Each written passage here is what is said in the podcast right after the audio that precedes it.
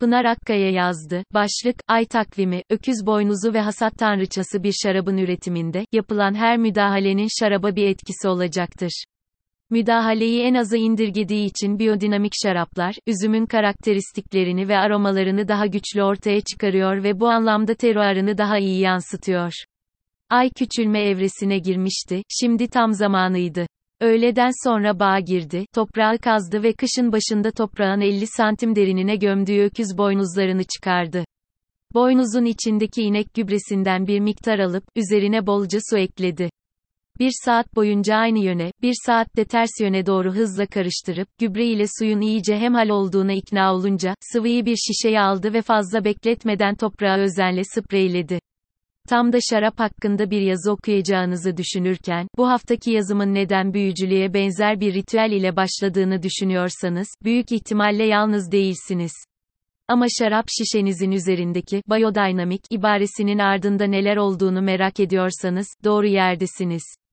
Şarap bir tüketim ürünü olduğu için, üretim süreci gıda ve sağlık konularında pek çok kural ve uygulamaya tabi, bunun yanı sıra rafine etme, sterilizasyon gibi aşamalarda bazı kimyasal maddeler de kullanılıyor. Ancak son yıllarda, pek çok üretici farklı yaklaşımlara yönelmeye başladı. Organik tarım, sürdürülebilir tarım, biyodinamik bağcılık, üretimde minimum müdahale gibi konulardan söz etmeye başladık. Tüketiciler de önce raflarda ve restoran menülerinde organik şarapları görmeye başladı, ardından, biyodinamik şaraplar ortaya çıktı. Organik tarım ve organik ürünler çok uzun süredir hayatımızda olduğu için, hemen herkes az çok şarabın organiğinin de ne olduğunu tahmin ediyordur diye düşünüyorum ama biyodinamik deyince durum biraz daha farklı, zira biyodinamik konusuna çok daha az kişi vakıf. Öyleyse, bu sır perdesini biraz aralayalım bakalım, biyodinamiğin ardında neler varmış. Yoksa bağ daha büyük bir sistemin bir parçası mı? Biyodinamik fikrinin babası, pek renkli bir kişilik. Önce size kendisini takdim etmekle başlayayım. 1861 yılında Avusturya'da doğan Rudolf Steiner, bir mimar, sosyal devrimci, okültist, ezoterist ve kahin. Steiner'ın amacı bilimle maneviyat arasında bir sentez bulmak, bunu da manevi bilimler olarak adlandırıyor. Gençliğinde, Alman felsefe ekolünden yola çıkan ve ağırlıklı olarak Göte'den esinlenen bir fikir akımı başlatıyor. Hayatının biraz daha sonraki dönemlerinde, eğitim, farklı tıp yaklaşımları ve biyodinamik adını verdiği bir tarım ekolü üzerinde çalışmaya başlıyor. Derken 1924 yılında, kaynakların tükenmesi ve tarımın geleceği konusunda endişeli bir grup çiftçi Steiner'ın kapısını çalıyor ve kendilerine önerilerde bulunmasını istiyorlar. Steiner önce çiftçilere sürdürülebilir tarım, ekolojik yaklaşımlar, kimyasal kullanımı konularında bir şeyler öğretiyor ama kafasında bambaşka bir yaklaşım var. Steiner'a göre çiftlik ya da bağ çok daha büyük bir döngünün, evrenin bir parçası ve dahası yaşayan bir organizma. Bu nedenle de evrenle bütünlük içinde hareket etmeli, kendi kaynaklarını üretmeli ve sadece kendi kaynaklarını tüketmeli diyor. Evrenle uyum demişken, tarlada, bağda yapılacak sökme, dikme, gübreleme gibi tüm işlemler de ayın evreleri, gezegenler ve güneş sistemi ile uyumlu döngüler içinde gerçekleştirilmeli. Kullanılan her şey doğal olmalı ve evrensel döngüden gelmeli diye düşünüyor ve buna uygulama yaklaşımına da biyodinamik tarım adını veriyor. Aslına bakarsanız, o dönem ağırlıklı olarak felsefi bir yaklaşımdan ibaret diyebileceğimiz bu fikirler, çok geçmeden dünyada büyük ses getiriyor ve birçok ülkeye yepyeni bir tarım yaklaşımı yaklaşımı olarak yayılıyor. Daha ilk ortaya çıktığından bu yana sıkı muhalifler de var elbette Steiner'ın karşısında, birçok bilim insanı biyodinamik yaklaşımın bir, sözde bilim, olduğunu ve biyodinamik tarımla elde edilecek sonuçların pekala organik tarımla elde edilebileceğini söylüyorlar. BA yumuşak GDA neler oluyor? Filmi biraz ileriye saralım şimdi ve bakalım Steiner'ın bu kapıyı açmasının ardından, biyodinamik bağ ve şarap üretimi tarafında nerelere gelmişiz. Biodynamic Farming and Gardening Association, biyodinamik tarımı, tarım, bahçe, yiyecek üretimi ve beslenme konularında spiritüel, etik ve ekolojik bir yaklaşım olarak tanımlıyor ki bu, spiritüel, etik ve ekolojik bir tarım yaklaşımı söz konusu olduğunda son derece ilginç bir üçleme. Nokta. Steiner'ın biyodinamik tarım fikrini ilk ortaya attığında söylediği gibi, biyodinamik yaklaşımda bağ, bağımsız bir toprak parçası olmak yerine, gezegenin ve güneş sisteminin bütünsel bir parçası olarak görülüyor ve tamamen buna uygun bağcılık pratikleri yapılıyor. Bu yaklaşımın en önemli amaçlarından birisi de sonraki nesillere toprağı en iyi şekliyle bırakmak. Ana fikir kendi kendine yetecek bir sistem kurmak olduğundan, biyodinamik bağcılıkta sadece doğal malzemeler, doğal kompostlar ve preparatlar kullanılıyor. Bağda sadece asma değil, çeşitli çiçek ve bitkiler de bulunduruluyor ve bu bitkisel çeşitlilik toprağın veriminin artmasına ve kalitesine destek oluyor. Biyodinamik yaklaşımda, toprağın verimliliğine zarar verecek olan kimyasal gübreler veya böcek öldürücülerin kullanılması yasak. Gübre konusu bağda yaşayan irili ufaklı hayvanlar tarafından en doğal şekilde hallediliyor. Bağdaki hayvanlar bir yandan doğal gübre üretiyor, bir yandan da bağda gezinerek toprağın havalanmasına yardımcı oluyorlar. Buraya kadar aktardıklarımdan, biyodinamik tarımın mantıklı bazı pratikleri olduğunu düşünmüş olduğunuzu tahmin ediyorum. Öyle ya, sürdürülebilirlik, kimyasal kullanımının olmaması, biyoçeşitlilik gibi gayet hoş şeylerden söz ettik. Gelin görün ki, biyodinamik bağcılığın bazı pratikleri de oldukça garip, zaten eleştirilerin çoğu da buradan kaynaklanıyor. Biraz da bunları anlatayım ve halen tartışmalı bu konudaki kararı size bırakayım. Örneğin, bir geyik mesanesine civan perçemi dolduruluyor ve yazın güneşli bir yere asılıyor. Kışında aynı mesane toprağın altına gömülüyor ve ilkbaharda kazılarak çıkarılıyor.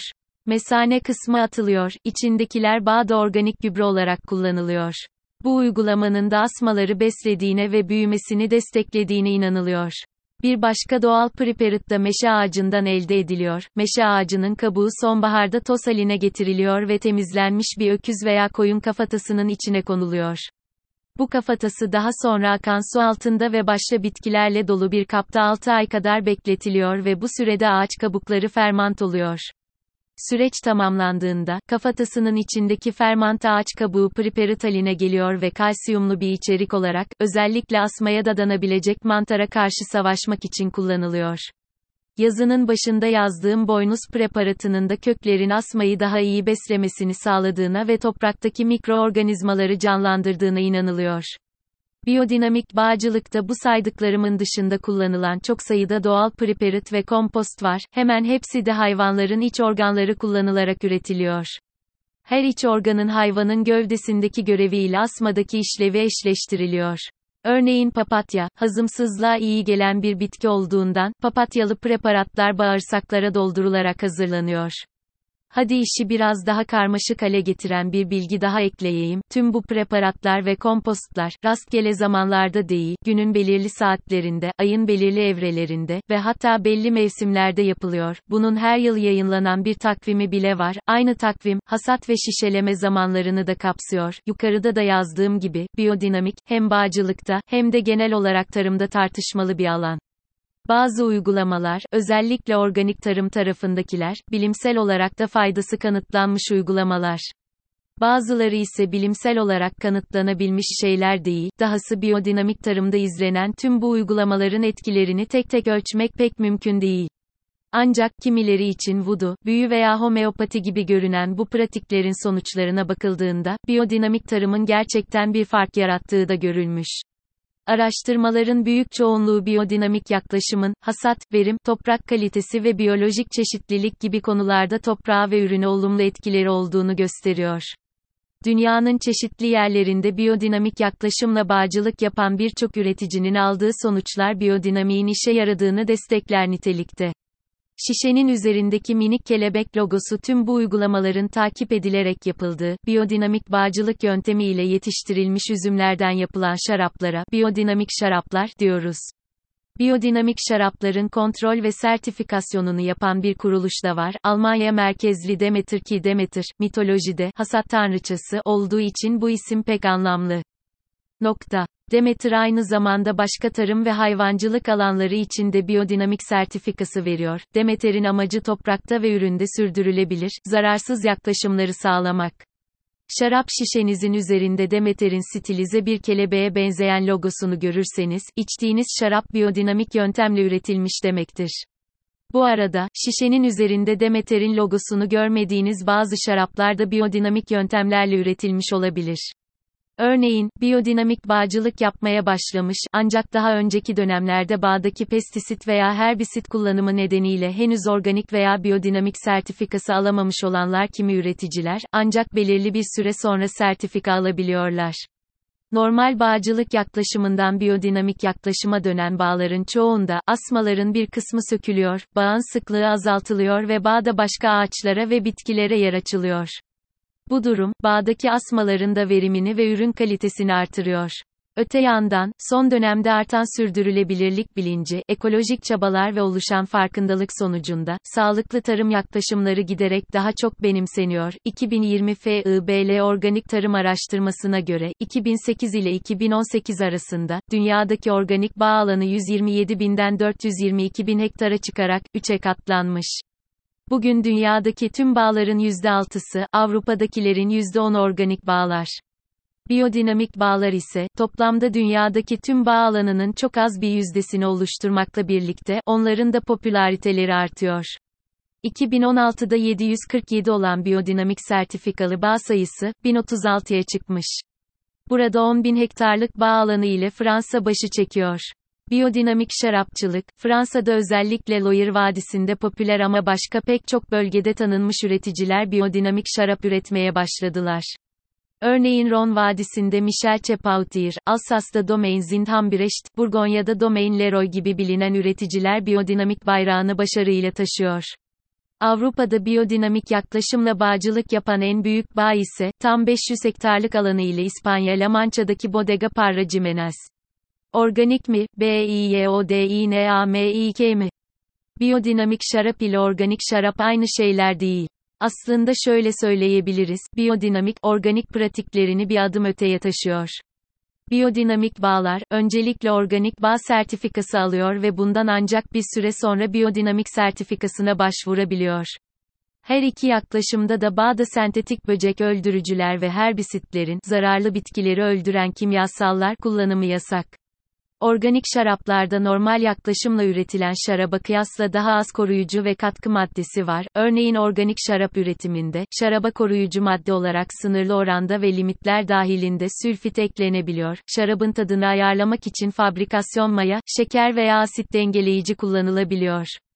Kullanılan her şeyin organik sertifikalı olması gerekiyor.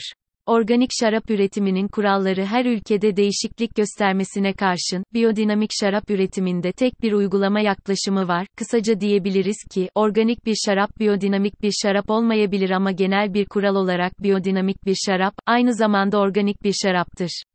Bir şarabın üretiminde, asmadan kadehe kadar yapılan her müdahalenin şaraba bir etkisi olacaktır.